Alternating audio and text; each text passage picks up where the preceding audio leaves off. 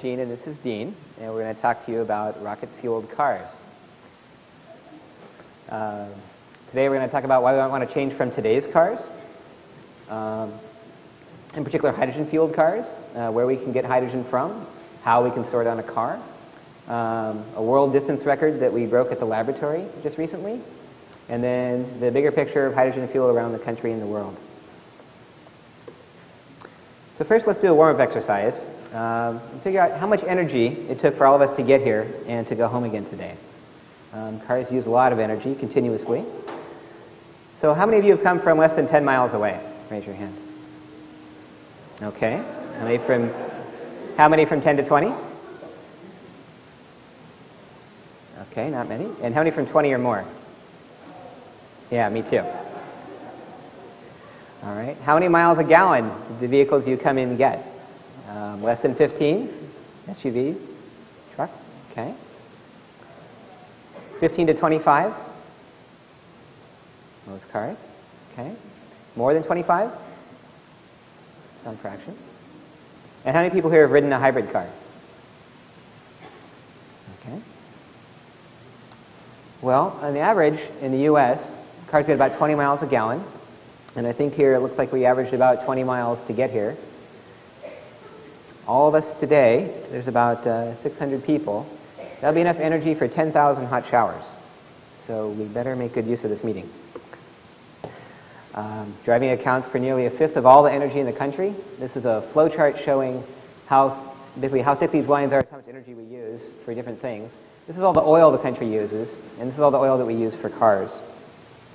Um, so it's the single biggest use of energy, and by far the single biggest use of oil. Um, where does our gasoline come from? Oil we find in the ground. We don't make it, we find it. A lot of it's found in the Middle East, um, far away, and shipped thousands of miles around the world um, with traffic jams of supertankers uh, to run our traffic jams of cars. Um, we go to pretty extreme places to find oil, exploring in deserts, um, exploring in the Arctic, uh, in Alaska where I grew up. Um, I grew up here, and when I was born, Alaska discovered oil up here. And this was uh, the single biggest find of oil in the country's history. Um, and took them until I got into elementary school to build this pipeline. It's 800 miles long, shipping 2 million barrels of oil a day. Um, by the time I was your age. And now, um, instead of one out of every eight ga gallons of gasoline that it used to provide to California mostly, it's only one out of every 25. Um, and this is the probably the last best uh, oil reserve in the United States. So oil is going to be a dwindling resource in the future, and yet we're going to use more and more cars driving farther and farther probably. Only one in 10 people in the world have cars today, and they all want more. So what can we do?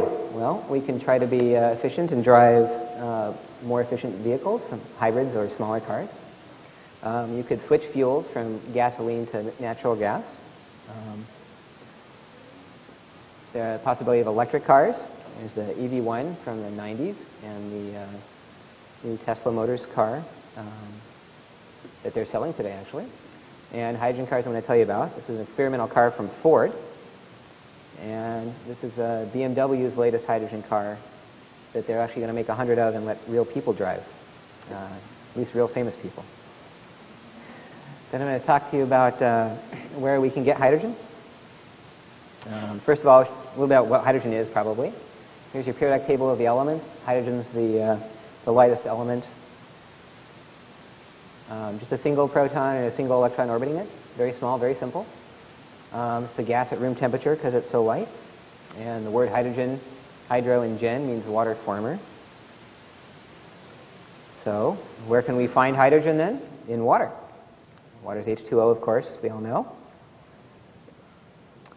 Um, and here's your water molecule. Uh, basically, the oxygen steals most of the electrons from the hydrogen atoms, so it has a negative charge, and the hydrogen atoms left with a positive charge. So you've got this water molecule. How do you want to get hydrogen out of it? Any ideas?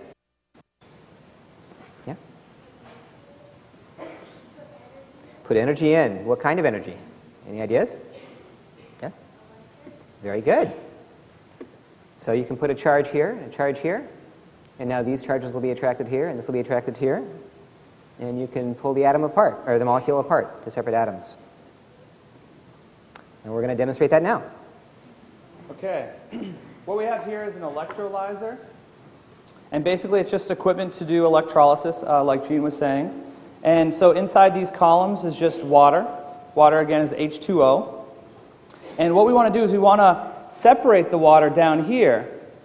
And we can do this by providing positive and negative charge on different sides here. So I, if I put a positive side with this red cable here and, and supply positive charge here and supply po- uh, negative charge over at this black end, I can get just kind of like you guys know how magnets work, right? You take a red magnet, which, which side of a, what does it want to attract to? If you have a, let's say, okay, let me make it easy. You take a red and a black magnet, okay, and put them together. they want to attract, right? And you take a red and a red, and what happens there? They repel. Good. So if we can go ahead and create charge, kind of like a magnet, we can get the negative oxygens pulled to the positive side and get the positive hydrogens pulled to the negative side and start separating water molecules. Okay, so let's see if we can do that. Okay, so I set up, I put the positive lead in, the negative lead in. I'm going to turn on my power supply. Okay, nothing's happening. Now I'm going to go ahead and start increasing the voltage, which helps create that force to push these charges.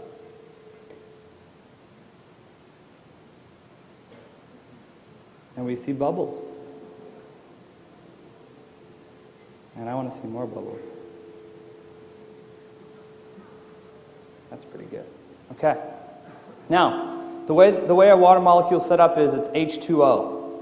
Every time water splits, how many hydrogens are you going to get? Two, and how many oxygens are you going to get?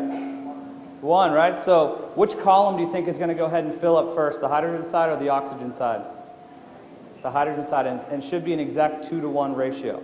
Okay? I'm going to go ahead and set up electrolysis down here because we get this is on a timer. So let me set this up, and the on switch is right here. Okay? And now we can kind of see that the hydrogen air has, or the hydrogen gas has filled up this column a lot more than the oxygen, and they were at even levels before. And so we're successfully creating hydrogen and oxygen right now just from water. Okay?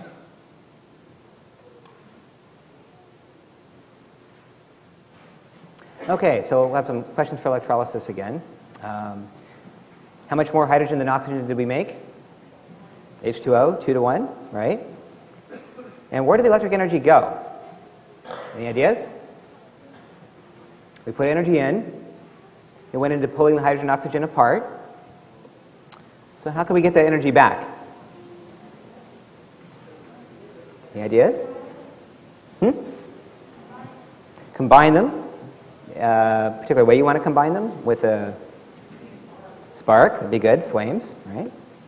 That's indeed what, how we use hydrogen today. The only use of hydrogen as a fuel, really, uh, right now is in the space shuttle with a big liquid hydrogen, liquid oxygen tank. Out here's where they fill up, and the space shuttle's main engines work that way. So we've got a small hydrogen rocket here today, over here, um, where we're making fuel by electrolysis. And here, hopefully, we can see bubbles. And then we'll get a countdown going. So let's see here. So as those bubbles are starting to form, you probably can see those down there at the bottom. That you're getting, again, you're getting twice as much hydrogen as oxygen. It's filling up there. What I have in my hand is a little trigger.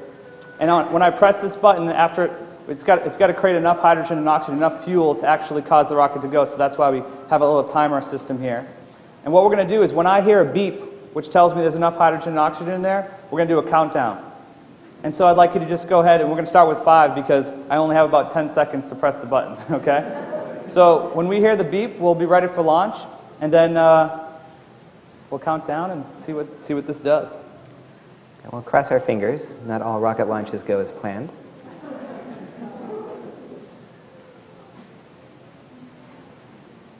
Oh, there we go. That's a lot of fuel. Okay, ready? Five, four, three, two, one. Oh, very good. wow, very good.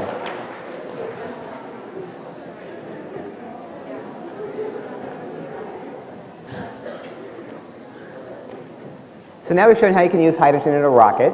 Um, we like to use hydrogen in a car, seems like we've got the burning part pretty much under control. Um, storing hydrogen, however, is a little harder, and that's what we're going to talk about uh, for the rest of today, is how to store enough hydrogen on this car. Um, there's basically two ways to store, to store hydrogen. You can see that took you know, a nice big tank at the bottom of the rocket. The space shuttle has a huge tank for, for the shuttle. Um, your car needs a much smaller tank, a big car, hopefully. Um, so we can squeeze hydrogen molecules together, really, really tight, really, really compact as a gas, or we can cool them down until they lose all their energy and stick together and make a liquid. Um, so we're going to first talk about squeezing hydrogen. Um, this is a, a very strong uh, pressure vessel um, where we can squeeze hydrogen to 1 300th of its normal size.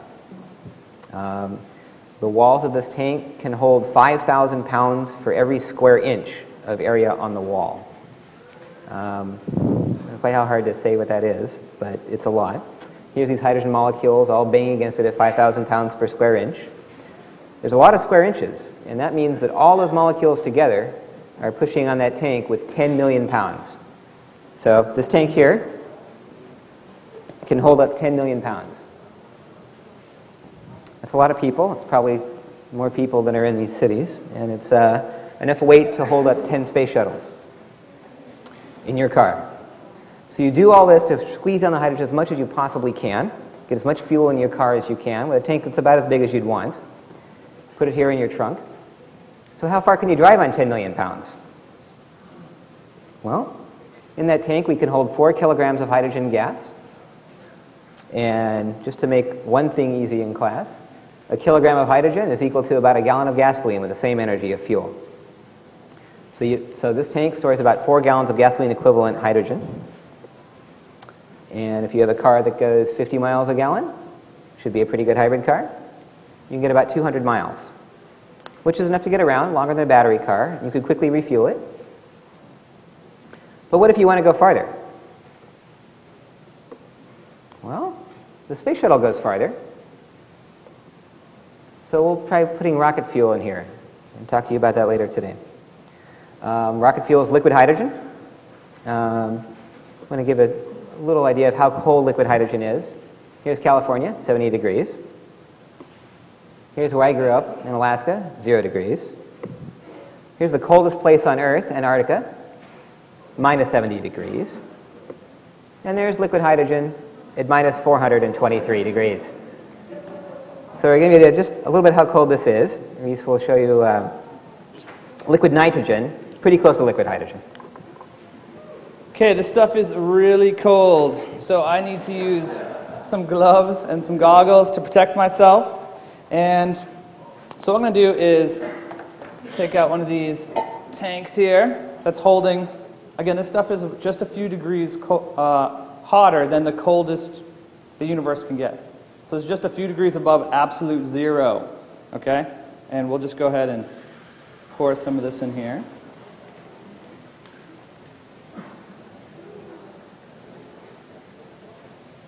And we'll continue to pour some of this in here.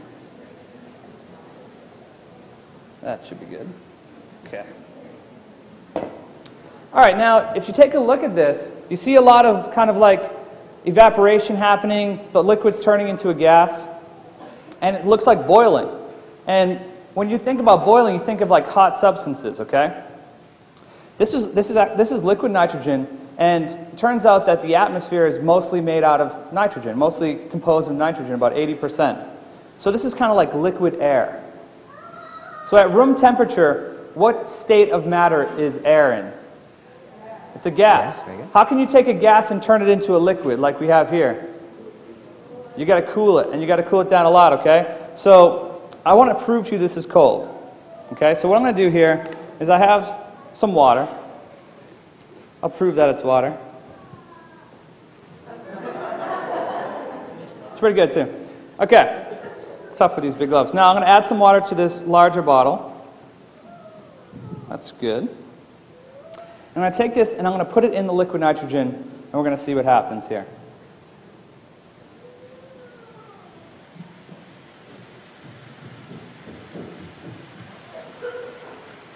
The liquid nitrogen is actually starting to boil even more rapidly than before. It's taking the heat that's in the water and al- allowing that phase change to happen so it goes from that liquid to a gas, evaporation. You can hear crackling. What do you think that crackling sound is? Water turning to ice. Good. Now, if you were to go ahead and do this at home in the freezer and take water and pour it into an ice tray, how long would it take for the water to turn into an ice then? About an hour. We're doing that in about 30 seconds right up here. So this stuff is really cold. Okay? Just so you know. Okay. And so we have frozen water. And a little bit of water that's left, and the rest of it, there we go, is frozen at the, at the bottom, or at, yeah, now at the top of that bottle. Okay, so let's kind of look at another aspect of this process. Let's see, I'm going to add a little bit. Take this cup, take this metal. A balloon? Oh, you want to do the balloon? Okay, we can do balloon first. Either way. Let's go ahead. All right, check this out. What's inside this balloon? Yeah, because it's not floating, right? So this is just a regular air-filled balloon. Let me go ahead and take this, put it in a space so I can put it in here, and watch what happens.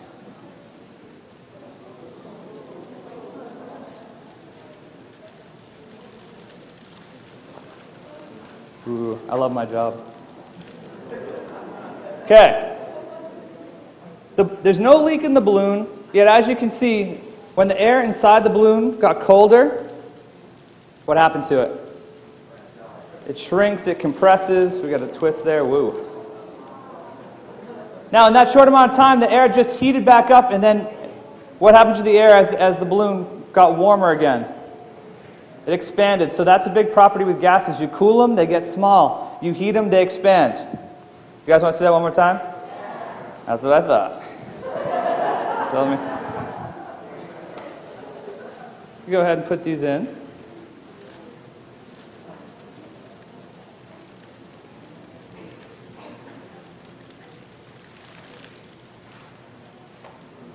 Okay. Again, it's, I mean, it, it literally takes the air and squeezes it and squeezes it and squeezes it. And it just, from the cooling process, it takes up so much less space. And here we go again. Okay? So that shows you how uh, gases can expand and, um, and compress when they're heated and cooled. All right. I'm going to do another quick demo here. Have this cup. I'm going to go ahead and fill it up with liquid nitrogen.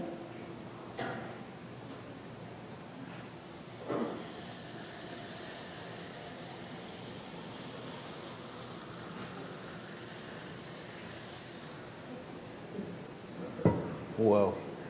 Okay. So you can really see it boiling well here, um, and very rapidly.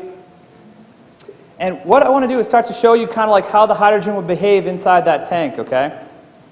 If we, if, if we let that tank get warm, because the only way we're going to get, the only way we're going to get hydrogen, enough hydrogen, kilograms of hydrogen into that tank is by, is by compressing it and by cooling it. Turns out that if you have one, ga- one drop of gasoline, just one little droplet, that's about the same amount of energy that you'd get out of all of this hydrogen inside this balloon. A drop of gasoline doesn't get you very far. Right? A drop of gas gasoline gets you about six inches. That's probably not going to make you commute to work or, or to school or whatever, right? So, what, what can you do instead? We cool it down, and we need to keep it cold so it stays, in, stays compressed, and, and so the tank helps to compress it, but we need to insulate the tank and make sure there's no uh, heat that's leaving the liquid hydrogen in the tank. So, let me show you when I take this cup and place it on this conductor here, which really is just a metal that can take heat from the air and bring it up through the cup. You can see it really wants to boil vigorously. A lot of heat is going in, and so we get a lot of uh, uh, liquid turning into a gas. If I go ahead and take this cup and lift it up, it got quiet. It's getting quiet. What's, what's happening? Staying cold. Let's try this again. Ready? Put it on the, put it on the, the metal. The noise that you're hearing is what? Boiling. Go ahead and take it up. It's not boiling, okay? If it's not boiling, that means not, that it's not absorbing as much heat to go ahead and turn that liquid into a gas, right? And so, one thing that we want to do with the, with the tank is make sure that there's, no, there's as little bit of contact as possible surrounding this, this chamber right here. We want to kind of, that's what these spacers do. They provide a little space so that there's not much contact with other solids to the tank. Okay? Thermos time. Okay. So, what we have No, no, here, Helium time. what's that? Helium. Okay. Oh, you want to do the, Yeah. you want, okay. I'm out of order. All right. It's okay. Let's see. Let's take this balloon here. And we need to fill up the t- tin. I can do filling. Okay. What's different about these two balloons? Yes. One's filled with hydrogen, one's filled. They're actually filled both with helium. Okay. Filling a hydrogen, uh, a balloon with hydrogen, is a little bit dangerous because it's, it's, an, it's an explosive gas, right? If, it, if you, I mean, it can ignite. So uh, they're both filled with helium, or else I'd probably be wearing some sort of like face shield right now. And, uh, and so, and what's different about them is, if you notice, look, look at the kind of shiny, reflective coating on this balloon. This one's a lot darker. Does anybody know uh, what properties dark things have that's different than, let's say, these reflective ones? I see over here, yeah. Anybody? One, yeah, this can absorb a lot more heat, and this is going to reflect heat. And the type of heat we're talking about here is, is heat that can come from light and other sources of like radiation, right? Like infrared heat waves. And so this, so reflective materials can really reflect heat waves easily. So what we're going to do is we're going to take both these balloons, submerge them again in the liquid nitrogen, get them real cold, and then we're going to go ahead and toss them out onto the stage right here. Don't worry, front row, you guys will be okay. And we're going to go ahead and see which balloon races to the top first. And does anybody have a hypothesis? The black one, why would the black one get there first? Have it. It's going to absorb more heat. If it absorbs more heat, it's going to fill up more, and big balloons float faster than, than balloons that are only filled up a little bit, right? So we'll see if this works. We'll see if reflective coating really makes a difference.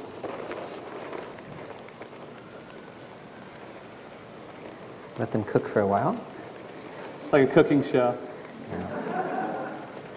It's like I feel like I should be basting something. It's cold. Okay. You ready? One. Let's give it a few seconds to Okay. settle. Do we want to put the weights on the other side first? Oh, that's right. Yep. Okay.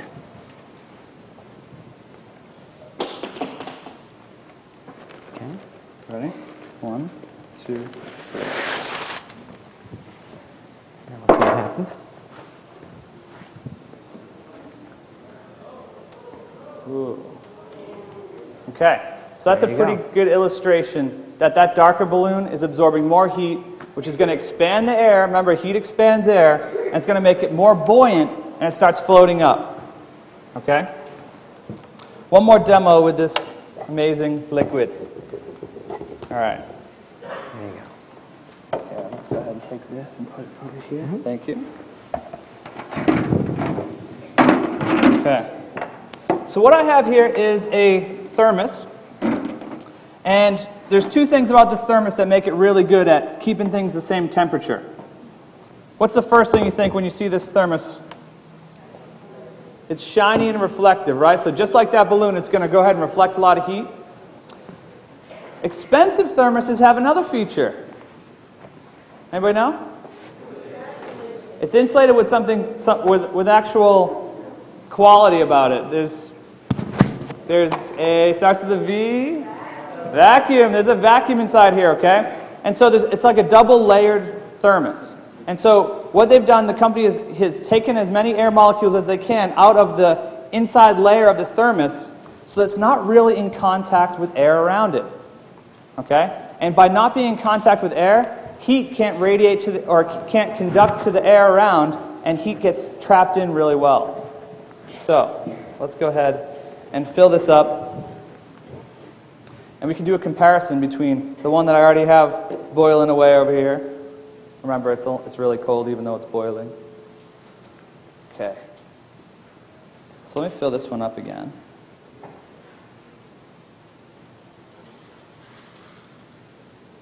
Okay. And let me fill this one up. This is a little bit trickier.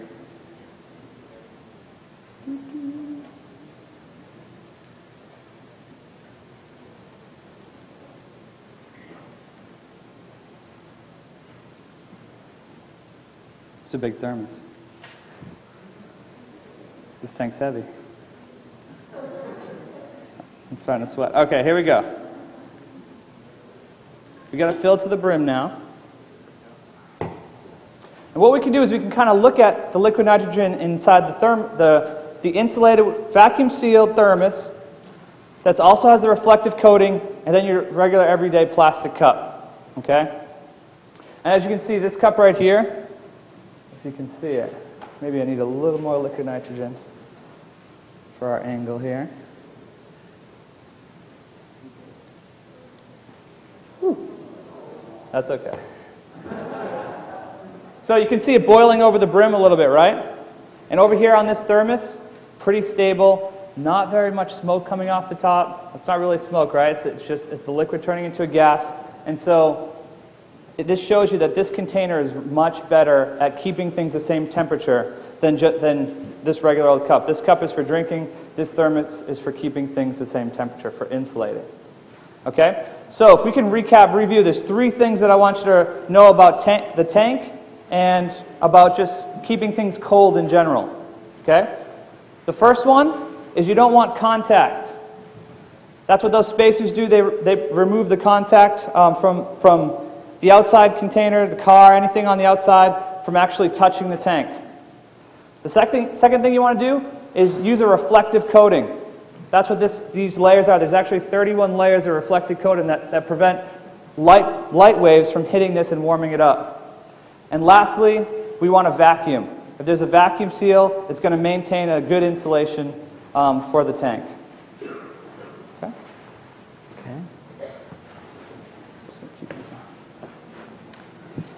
And so these are the, uh, those basic principles here, and an example of the tank here, are what we put on our actual tank in the car outside.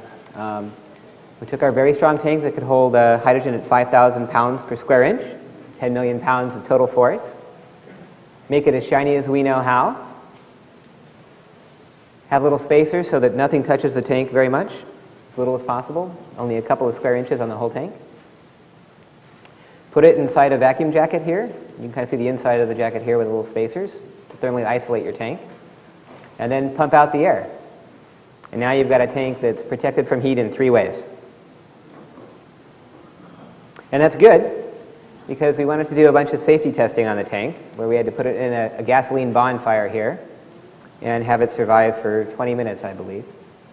Um, they went through a lot of other testing as well. Um, before we put it in our car, so here's a, a, the vacuum jacket you can see, hydrogen inside, and this tank here is inside that. And since it's all super cold now, I can hold not 4 kilograms of hydrogen, but 10.7. And that goes from 200 miles to 500 miles. So we uh, did a little experiment at, our, at, our, uh, at the lab. We want to see how far our car could go with rocket fuel in our tank.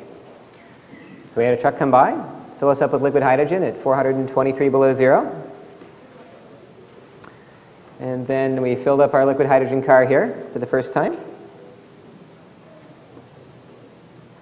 And then made a little uh, route here. Here's where we are now, and here's where the lab is, about five miles away. And we drove around the lab here, like the Indy 500 for the Livermore 500. You can see a nice little route. We finished here at our, our building and declared victory. And as far as we know, this car is the farthest any hydrogen car has ever gone by a good chunk. That's, So. Thank you.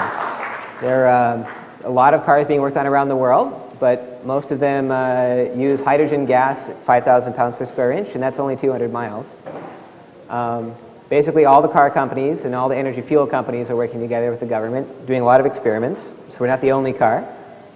Uh, from Germany, BMW has been doing liquid hydrogen cars uh, for a long time. This car was built uh, basically when I started school, and this is uh, their latest model. They'd like to use uh, something like our tank in their next model. There's also a lot of hydrogen stations that people are experimenting with. Um, here's a solar-powered hydrogen station in Detroit where they make cars. Um, here in Washington, D.C., so the politicians can see. And then here in California, both uh, in LA and up here in the Bay. Um, Governor Schwarzenegger has proposed a network of hydrogen stations across the state, something like 100 stations by 2010.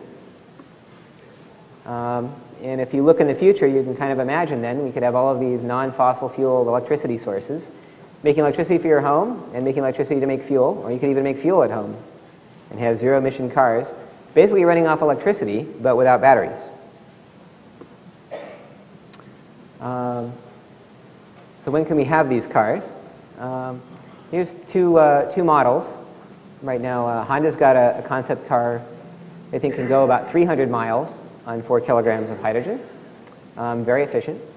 Uh, BMW has a much faster, less efficient car that has a short range on liquid hydrogen and holds eight kilograms. And they're making about 100 of each of these. And we'll test drive them with real people out in the world, not scientists or uh, car maker executives or whatever. So I think that you could probably see these by the time you uh, graduate from college in engineering. You can ask your parents for this as a graduation present. And uh, BMW has been nice enough to show us a little about what it might be like to uh, fill up a hydrogen car. Whoops.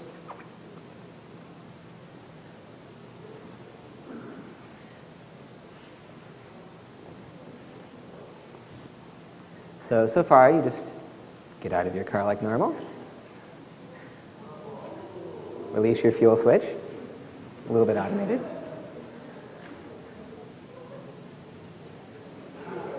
A vacuum insulated hose. It's really cold, right? Make sure everything's connected.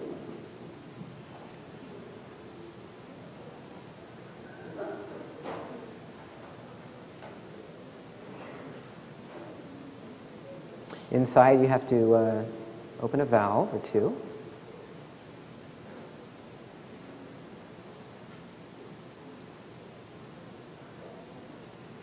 Now this is hydrogen vapor, just like there's vapor over there, uh, coming out of your car being recycled at the station. And this is new liquid hydrogen being put in the car to keep your car as cold as possible.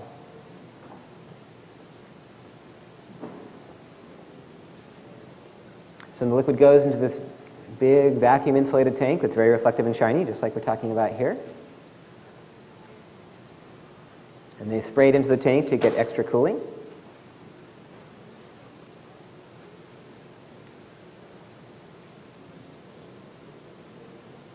So pretty much what you can see outside in our car, you know, see a big steel uh, vacuum jacket, and inside it's something like this. Um, so there's your liquid hydrogen with a little bit of vapor over. Then you decouple, and you should be ready to go.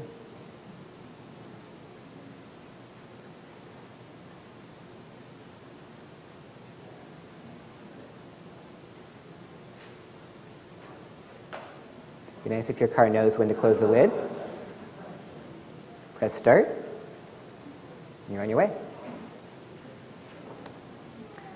So thank you for listening, and we have a hydrogen car outside for you to look at or come up and ask questions.